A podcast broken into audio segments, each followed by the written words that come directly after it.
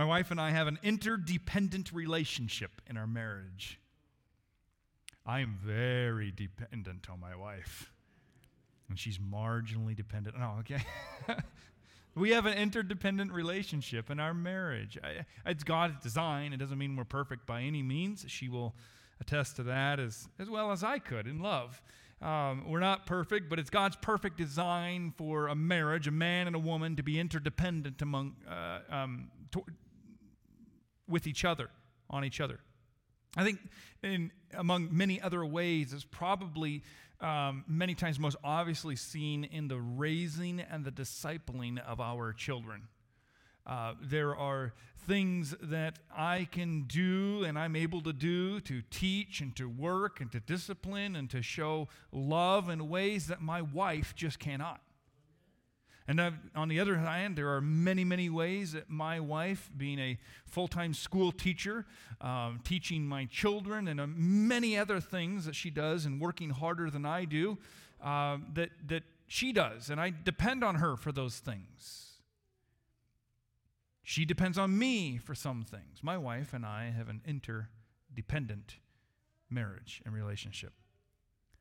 You know, not only is interdependence foundationally God's design in marriage, like we would read about in Genesis chapter 2, verses 18 and through 22, with Adam and Eve, God creating first Adam, seeing he needs a helpmeet and providing Eve, and they together work together and are given specific instructions from God to work together in an interdependent relationship. Not only do we see this in marriage, but also it is God's intention for all Christians within the body of Christ to be interdependent together in the church.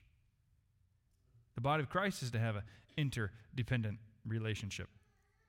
And so at the moment of salvation, the indwelling Holy Spirit within the life of a believer bestows gifts on each believer so that the body of Christ will function as an interdependent unit.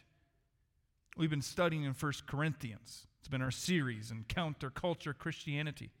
Thinking in a way that is different than culture because God gives us a specific revelation. So open your Bibles, 1 Corinthians chapter 12, and let me remind you of several verses. Beginning in verse 7 of chapter 12 says this But the manifestation of the Spirit is given to every man to profit with all.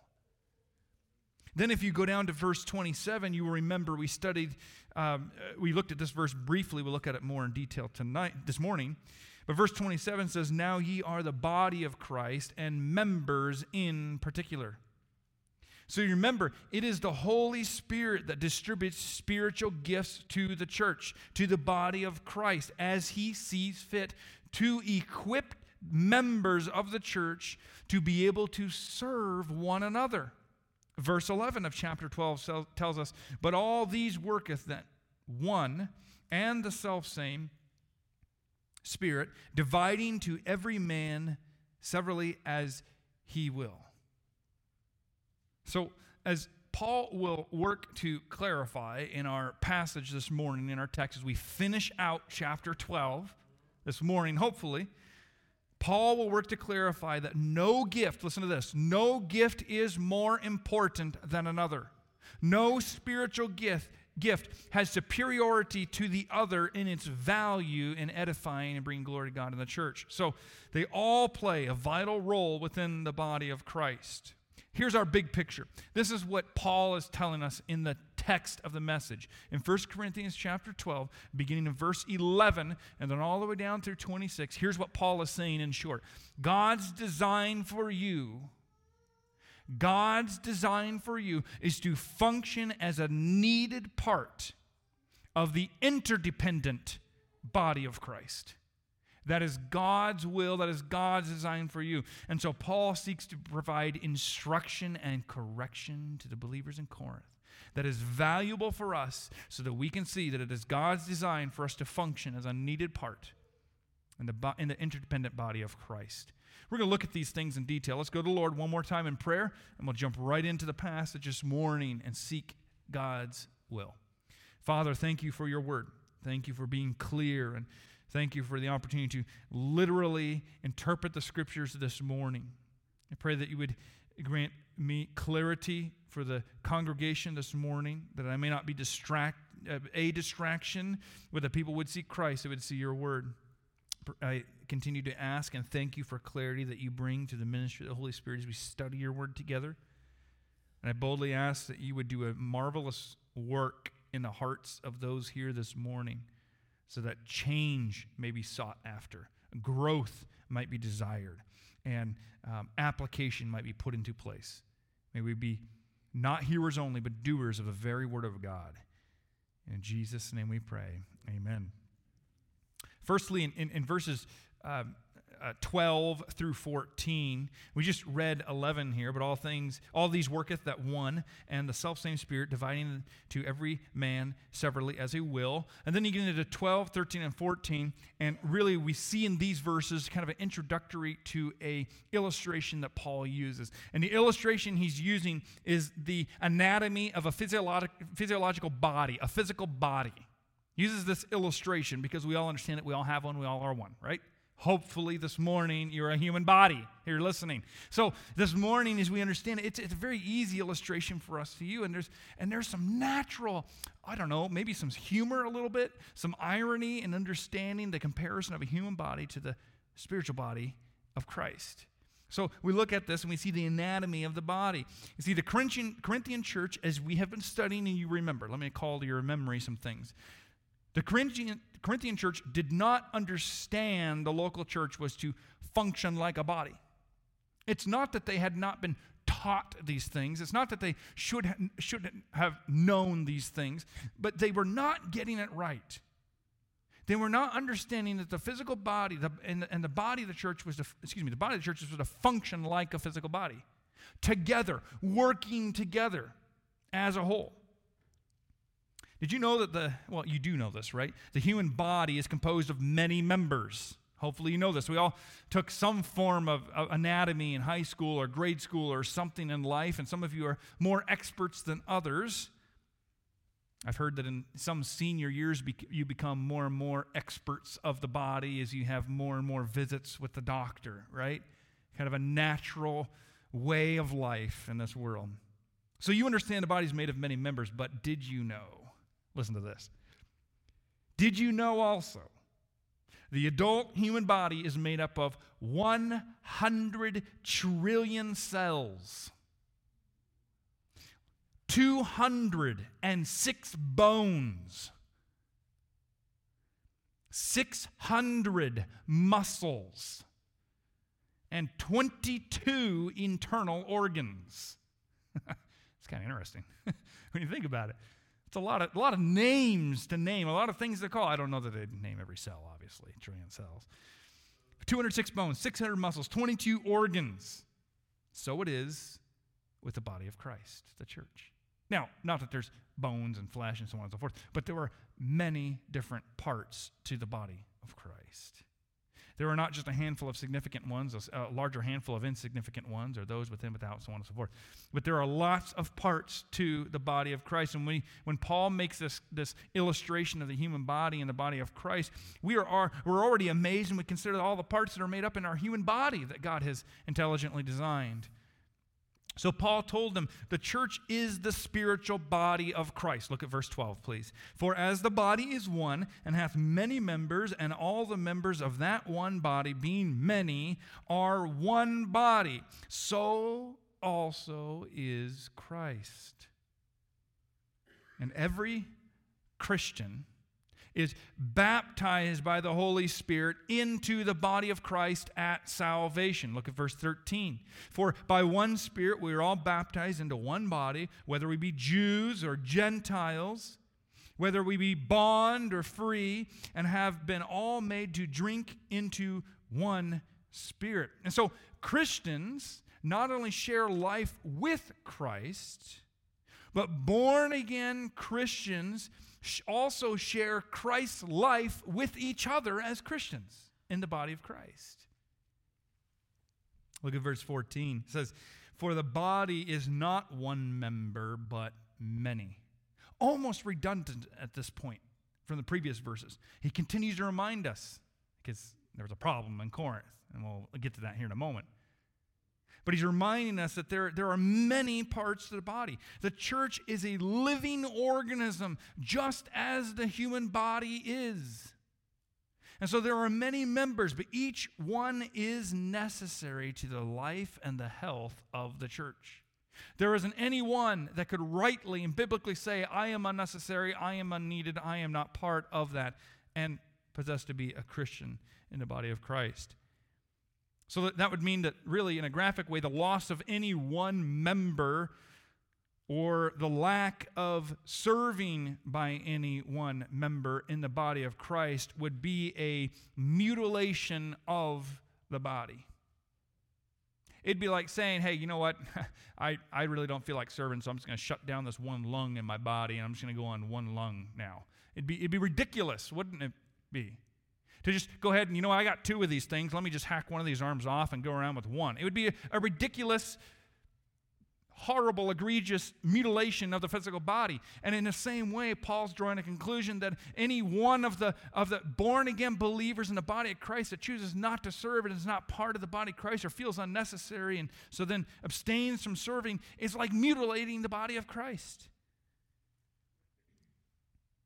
The loss of one me- member serving is like a mutilation because God designed the church to function by way of individually and diversely gifted members that are to do the very work of the ministry. It's God's intention. So we see this setup for the anatomy of the body in verses 12 to 14. Paul says the anatomy of the body is like this the church is like the body. There are many parts, every one is important, and to take one out or to have one out, one serve would be a mutilation of the body. But then he continues and turn your attention to the next five verses. In 15 through 20, we see the necessity of the lesser seen members in the body. And we understand that Paul turns his attention this way because there were believers in Corinth, remember, that were asserting that there were some gifts that were far more superior and some that were more showy and upfront and spoken and verbal and flashy and exciting and miraculous were far more important than like those who would have the gift of help and mercy and, and giving and things like this. And so he talks about, it, he turns his attention to the necessity of the lesser seen members of the body maybe you're here this morning, maybe some of you feel, maybe you're one of those that feels like, you know, I'm just really not really needed here. I come, people, I guess, acknowledge me, but I'm not really needed here. With the way that the Lord has equipped me and gifted me and, and, and made me, I'm not really that valuable in the body of Christ. Maybe you're thinking that way this morning. And I want to encourage you from the Word of God. Let the Word of God encourage you otherwise. Because Paul's intention in writing is to change your thinking on that. Look at these verses. Verse 15, he says, If the foot shall say, so we got the feet talking this morning. It's going to be a funny service, all right? If the foot shall say, Because I am not the hand, I am not of the body, it is therefore not of the body. Paul here turns his attention to the lesser seen members of the body. Why? Because the Christians had a problem with exalting these spectacular gifts, as I mentioned. And so some of the members were less spectacular looking, were, gifted with less spectacular looking gifts. And they were grumbling and wonder whether they could make any real contribution to the church or not. They were wondering and grumbling whether or not they were even um, valued or appreciated or, or had any significant um, contribution to the congregation at all. They were feeling inadequate. They were feeling insufficient or without value altogether. You know, I've, I've been in positions like this before. Maybe some of you have been in some other settings like this before. In Bible college in, in Iowa, Faith Baptist Bible College, a good Bible college. Where there's terms kind of like it is at Bob Jones University in that location where there's where you're kind of in that college town, aren't you? And for those that would go to church, there's many good Bible believing churches in the area, but in those churches, there's many Bible college students all studying on how to serve the Lord and all wanting to exercise their abilities and practice and work and serve in the church. And so, you know what that meant?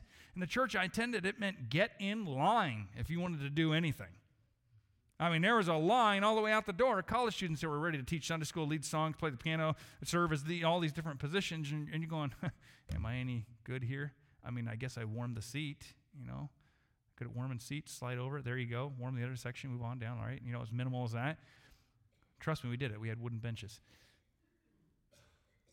But you know, the idea of feeling a little bit less valuable when there are others that seemingly are gifted in ways that, that are much more showy, much more obvious, and they're in positions of, of more um, um, visual sight and so on and so forth. Some were unhappy in Corinth. Some were grumbling. They were, they were frustrated. They were discontented, maybe even, with their own gifts because they were seeking to, as we saw earlier, one standing up and even claiming to speak in tongues because he wanted that gift so bad. And yet ended up speaking in a way that was blasphemous to God, forcing something that was not there. So, being discontented in their current position of service in the church, some may have been. But Paul's point was that there were no insignificant members in the body. Just like if I asked you in a very strange way this morning, if, hey, could you, could you give me one of the parts of your body you don't want anymore? Could I just take one of those parts? Could you just give it to me? Thank you. You know, you're like, you know, I'd like all my parts right where they are. Thank you. I like my head on my shoulders. I like my arm on my shoulders, where, you know, all these different things. You know, I like to keep everything there. It works okay right now, and I'd like to keep it that way. I'm not going to give up one of these things. Paul is making, stressing the point that a body missing one of its parts is ridiculous. And for you to think that you are invaluable in the body of Christ as a born again believer is just as ridiculous. Or for others to be thinking of you that way. And we'll get to that in a moment.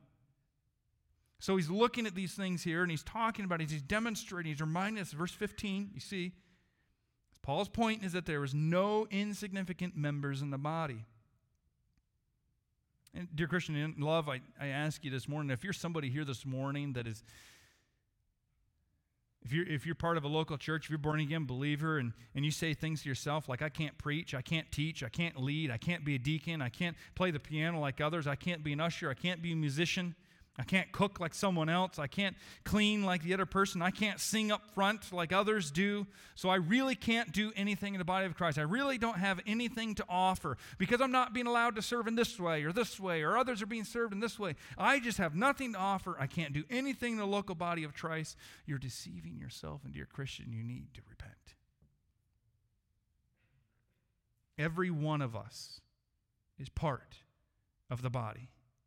And God has equipped each and every one of us with ways in which he or she can serve as an as an integral, invaluable part of the body of Christ. And in most ways, every one of us serves in a way that nobody else can serve just like we can. Every which way. Look at verse 16 and 17. Paul continues with this analogy of a body. Look, he says, And if the ear shall say, Because I am not the eye, I am not of the body, is it therefore not of the body? No. no. If the whole body were an eye, where were the hearing? How ridiculous would it be on a rainy day like this to look out on the street and see an eyeball rolling down the street? Oh, hi, Mr. Eyeball. How you doing? How's the feet? Don't have them right? It's just the eye, not really a whole body, is it? That would hurt too, by the way. Wow. Pavement would be a little rough on the eyeball. Finish verse 17. If the whole were hearing, where were the smelling? We need smellers, don't we? We need people that smell things and find the problem. I have a sensitive, acute nose, I think. I mean, look at the size of my proboscis, folks. I can smell rather well. We need smelling, we need seeing, we need hearing in the body. And for one to say, well, you know, I am this, I'm not that, because I can't see, I can't hear, and I can't this, they are missing the point, the value of the very person that God has created them to be, and the very gifted ability that they have to serve in their, their unique way in the body of Christ. Can you imagine how ridiculous a body would be if if everyone did the same thing? I mean, picture the body of Christ. If we all did the same thing, if we all were preachers and teachers, we would frustrate the living daylights out of each other, wouldn't we? Like everybody, like, no, no, no, let me tell you. Oh, no, no, no, let me tell you. Oh, no, no, no, no, let me tell And it would just go back and forth and back, and we would not be very productive, would we? If we all were really gifted and with helps, we all have helps, all would be a helpful thing to a lot of other people, but the church there are other things that need to be accomplished. There are many jobs in the church, and God has uniquely gifted each Christian who is absolutely necessary for the normal functioning of the body of Christ. If everyone did this, who would do that? Is the idea that Paul is teaching us here. If everybody was doing this that everybody wanted, then who's going to do all of this so that that can do that and this doesn't do this? Whew, tongue twister, right? What a confusion. The body functions because its parts do different things. I'm glad I don't have to walk around on my hands all the time.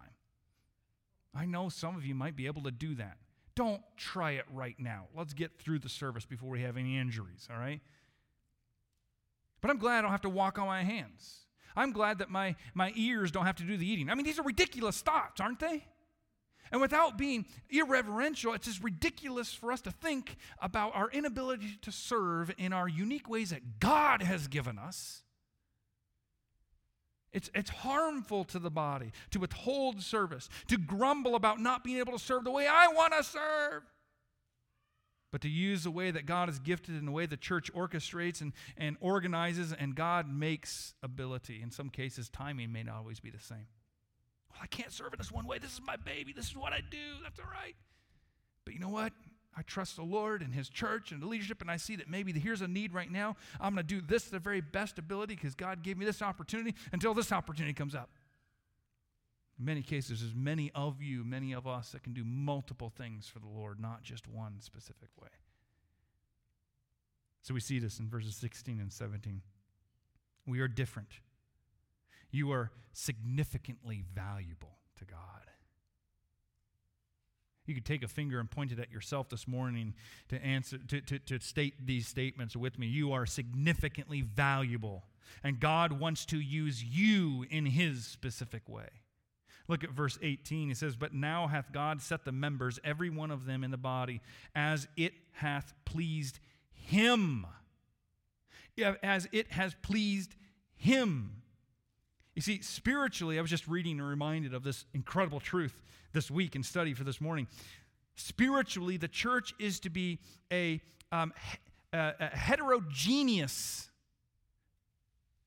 a heterogeneous, which means diverse, congregation. The body of Christ is to be heterogeneous, which causes the unsaved world to marvel at our unity within diversity. That is the model of a God honoring, Christ like congregation. The church is to be a place where diverse people can unite together for the glory of God, where otherwise we would have no other reason to unite and do things together. And the church goes, What? What a bunch of weirdos. And we say it's all because of Christ, and it isn't weird, it's beautiful, right? We are different. We're different from each other, but God uses our differences. God uses our, our, um, our uh, distinguishedly different gifts to work together for His glory. A church is to be a place where these diverse people work together for His glory. And so the Bible does not teach that the church is to be made up of homogeneous people. That's the term for being identical. The church is not made up so we can all conform to be the same person with the same rote list of things that we can do and work together. No, there is diversity. There's unity among diversity. And so it is God who arranges these parts of the body, and we need to understand this. It is God that equips, it is God that gifts, it is God that designs the ways and presents the opportunities for us to serve. Everyone, just as He wants them to be, it is God's design. The eye doesn't decide for itself what it's going to see. It's the brain uh, um, interpreting the things that are seen in the eye so that we can see. It's given the ability by God to see. And God has given the ability and the position to each member in the body. And so, for a Christian, for a Christian to be discontented with a gift or envious of another person's gift or ability and talent and the use of the congregation is to stand against the very will of God. And there are implications of it. There, there are results to standing against the will of God in these ways. Look at verses 19 and 20 with me, please. Still 1 Corinthians 12, 19 and 20 says this And if they were all one member, where were the body? But now are they many members, yet but one body. No matter how important any one member may be, there can be no body from that one member alone. No matter how much the hand wants to be a complete body, it will not be. No matter how much the eye wants to be a body in and of itself and do all the things the rest of the body can do when it's put together properly, it cannot. It needs the body, listen to this, the interdependency of the body of Christ to function as He has designed it. It takes all the members to make up one body. No Christian can rightly say, There is no place for me in church. God's design is that every Christian's place is in the church and serving together. Dear Christian, the Bible teaches that you alone can fill a place in a church that no one else can. uniquely, that no one else can. And you are necessary no matter how insignificant you may feel. God's word says that every one of us is necessary in the body of Christ. And so then Paul continues in verse 21 through 25. He continues on. Look at these next four verses with me, and we see. Verse 21 says, And I cannot say unto the hand, I have no need of thee, nor again the head to the feet, I have no need of you. Paul's just now beginning to shift his attention. First of all, he, he set up the anatomy of the body. Remember that? Verses 12 through 14, 11, 12, 13, 14. And then in the next five verses, he explains how all of those who maybe were feeling insignificant or they're feeling they wish they could serve like somebody else, wish they could sing like them, preach like them, teach like them, do like them, that he turns attention to them and says, No, no, no, no. Every one of you are significant. I, every one of you is important in the body of Christ. And every one of you has been equipped to be able to serve. And then he turns his attention to those who were looking down over their noses at everyone else. Look, oh, look at me. I do miracles. I uh, teach. I preach. I heal. I, you know, so on and so forth in the church in Corinth. And so he turns his attention to the more obvious members of the body. And in that, we see the dependency of the greater on the lesser members of the body. That's number two this morning. The, the, number three, excuse me, the dependency of the greater on the lesser members of the body. The Corinthians were more, uh, the Corinthians that had more obvious gifts thought themselves to be superior to those who had oh, less showy gifts. Look at us. We're seen. Look at us. We do great and amazing things.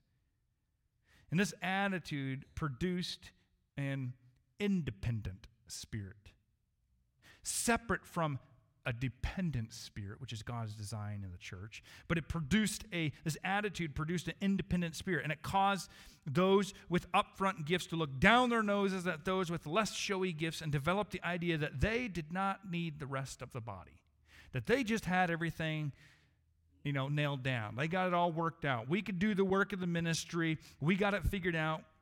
And they could do the ministry without the help of others. You know if you look over at proverbs with me we see a little bit of insight on god's view of this type of attitude. Proverbs chapter 16 and verse 18 speaks of the issue of pride Pride goeth before destruction, and a haughty spirit before a fall. God hates pride. Pride and a spirit of independence in the church produces a competitiveness, it, it produces a rivalry amongst the brethren. And that rivalry, that independent spirit, leads to division, and that division leads to ineffectiveness. How harmful a haughty, prideful spirit becomes or is to the congregation. Paul sums up pride very well in the same book we're in right now, 1 Corinthians chapter 4 and verse 7. He says this, "For who maketh thee to differ from another?" Rhetorical question pointing to God. And what hast thou that thou dost not receive? Do you have anything that you're not received and not given by God? No. Now, if thou didst receive it, why dost thou glory as if thou hast not received it? Why do you glory in something that, that you, your, your glory and your pride is saying, Look what I have, look what I've produced, look what I've come up with, and look what I've made? Paul reminds the church many times over in that passage, chapter 4, and then all, and then all over where we are now, as well as throughout the rest of Scripture, it's all of God, any ability, any gift, it's of God. And so, therefore, we should not act as if we have accomplished anything on our own. That's why we speak so much about to God be the glory. May God be magnified. May God be glorified. May Christ be exalted. May God be praised. We have a doxological responsibility in using the ways that God has gifted us in the congregation. Paul is saying that those with more obvious gifts are actually dependent on those with less showy gifts. It is all the little gifts functioning properly which makes the big, more obvious gifts to function effectively. Big and small not being a comparison on, on uh, validity or value, but maybe in the, in the shock factor, the wow factory, and the things that are obvious. Look at 22 through 23. Paul continues and writes 1 Corinthians 12. And those are members of the body which we think to be less honorable. Upon these we bestow more abundant honor, and our comely parts have more abundant comeliness. Listen to that. Oh, 22. Go back to 22. It says, Nay, much more those members of the body which seem to be more feeble are necessary. Reverse order, but same idea. 22 and 23. So the church cannot function without the less obvious gifts. We need people behind the scenes. We need people to serve in ways that God has gifted them to serve in ways that may never, this side of heaven, receive public acknowledgement for. They may be ways in which somebody faithfully serves and, and, and will never be known until that person passes and we realize, wow, look what they were doing. We need somebody else to fill in. And all of those things are accomplished so that others gifted in other ways might be able to do their service well. You realize the tongue, we were talking about that in Sunday school this morning. We were talking about God breathing the scriptures, the inspiration of the Word of God. And it reminds me, when we think of the tongue, it would be nothing. You realize that? Your tongue that does so much, the speaking right now and communicating right now, it would be nothing without the larynx. It would be nothing without the lungs and the air to push through to use with the tongue. We consider the tongue to be so mighty, what we say, and James even notes how mighty the how how how much the tongue can accomplish both evil and good. Well, without the larynx, without the lungs, without the muscle, without the brain, all these other things, the tongue could accomplish nothing. Those gifted with the behind the scenes gifts are indispensable to the proper function of the local body of Christ, the church. And furthermore, the greater gifts are not only to just acknowledge this, but the, the greater gifts, speaking of those with other types of obvious gifts, are to recognize and then to furthermore are to honor the lesser gifts. Those of you that are gifted in ways that feel like it's not as big as other ways, understand that, that those of us are otherwise are to honor those with lesser gifts. Draw, that means to draw attention to their importance, to draw attention to their effectiveness and their functioning of the church body. You know, if we did not have the gifts of helps working in the church, we would soon see the gift of teaching suffer. If we didn't have the gift of helps and mercy and others in the body of Christ, you would see the, the, the gift, the, the other gifts begin to suffer. We need all gifts. All gifts are significant. And thank you. Thank you to those in the congregation here at Calvary that serve in a, in a, uh, a quiet, faithful way, helping the body of Christ, so that those who are gifted in other ways, other ways might serve most effectively. Everyone serving in the body of Christ. Verses 24 and 25 tell us this For our comely parts have no need, but God hath tempered the body together, having given more abundant honor to the part which lacked. There's encouragement for you. More abundant honor to those who are lacking. Verse 25 tells us that, that there should be no schisms in the body, that the, uh, the members should have the same care one for another. In the eyes of the Lord, the person with the gifts of helps, the gift of mercy by, using, uh, by way of example, was just as honorable as the person with the gifts of healing or pastor or teacher or evangelist. Just as important. Folks, God hates division in the church. God hates division within his church. And the way to avoid division in the areas as relative to spiritual gifts and serving is to know God's will on the matter. And so we look at texts like this and we see the importance of every individual believer within the body of Christ, working the way that God has organized them and gifted them. So that when the body is functioning properly, there is genuine care there is authentic, loving, Christ like concern for all within the congregation.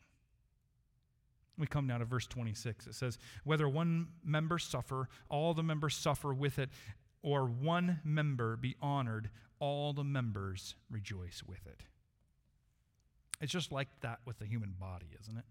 So if you turn your attention to the first part of verse 26, consider this. A wound to the body causes the immune system to immediately go into action, doesn't it?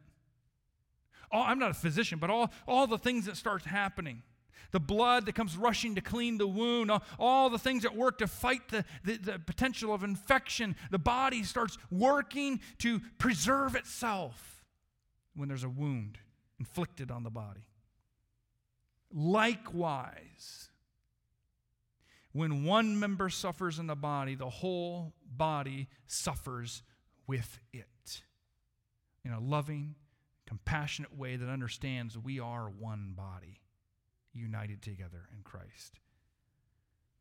This is one basis for our midweek prayer service.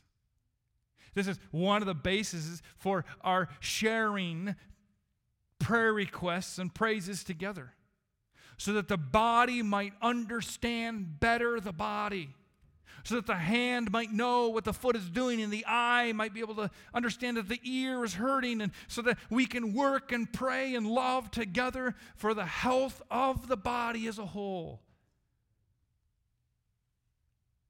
It's an opportunity to share our burdens when we pray together to share our struggles, to share our trials, so we can share in the same spiritual pain together. And I, I urge you and challenge you to work on being more intentional on sharing spiritual needs and spiritual matters when we share in our prayer time and prayer requests together. Not for the purpose of showing off or any form of pride, but reminding each other I'm a human being faced with the temptation of sin, and God is working in my life this way. Pray for me, brothers. Pray for me, sister. When we fail to use our gifts, the whole church suffers. When we gossip, when we possess a critical spirit, when we even go as far as to withhold our givings and regular, faithful, generous offerings because we're not happy with something in the church or something that was said, the whole body suffers and it hurts. What we do or don't do affects the whole body. Just like in a physical body, so it is in the church. And so the last part of 26 we just read, or one member be honored, all the members rejoice that when one part of the body is soothed or made comfortable, the entire body reacts positively, doesn't it? We played some volleyball this last weekend. Those of us who are not as young as we used to be get out there and want to play with the teens. let me show you something. And you dive and hit the sand in a weird, contorted way, and you get up and you're like, hmm, I think I did something to my back there. Oh, no matter. And you do it again and again and again and again. And then that evening you lay in bed and you go, oh, honey, my back is so stiff, it hurts. She begins to work out that knot in the back, loosens it up. Oh, thanks for that. Oh, the whole body feels a little better, doesn't it? When that little bit of attention is given to the one that is hurting, and when that is soothed and cared for, there's results in the whole body. We are not individuals. We are one body united together in Christ. We are exhorted by Paul, exhorted by God's word to comfort the entire body. Listen, if God is blessing someone in a big way, in the use of her or his spiritual gift, as God is really using somebody in a magnificent, marvelous way in the congregation, we ought to be overjoyed for that person. We ought to be just jumping up and down and joining. Look what God is doing in this person instead of, I wish I was used like that. I wish I could be in that position. I wish I could have such a place of prominence in the service at Calvary Baptist Church. No, no, dear Christians, it ought to be look what God is doing. Praise God for using that individual. Congregation, the body rejoices with the body. So, what's Paul's point? We need each other.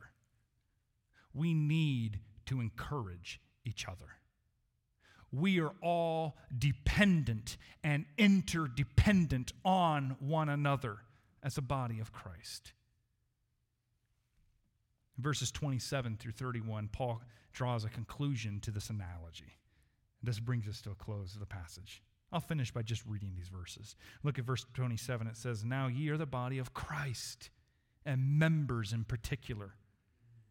And God hath set some in the church first apostles, secondarily prophets, thirdly teachers, after that miracles, then gifts of healings, helps, governments, diversities of tongues. Are all apostles? Are all prophets? Are all teachers? Are all workers of miracles? Have all the gifts of healing? Do all speak with tongues? Do all interpret? you get the rhetorical answer, don't you? No. Verse 31 But covet earnestly the best gifts, and yet show I unto you a more excellent way. There's a teaser for our next chapter we're going to jump into. We're going to soon see in chapter 13 the more excellent way within the body of Christ is love. For without love, we have nothing. Closing his analogy, Paul exhorts the local church that no one gift is more important than the other. Let's pray. Father, we understand from your word, we understand from the example seen in this congregation, the congregations before us, that we have been united in one body by the work of the Holy Spirit. And as a result of receiving Jesus as our Savior,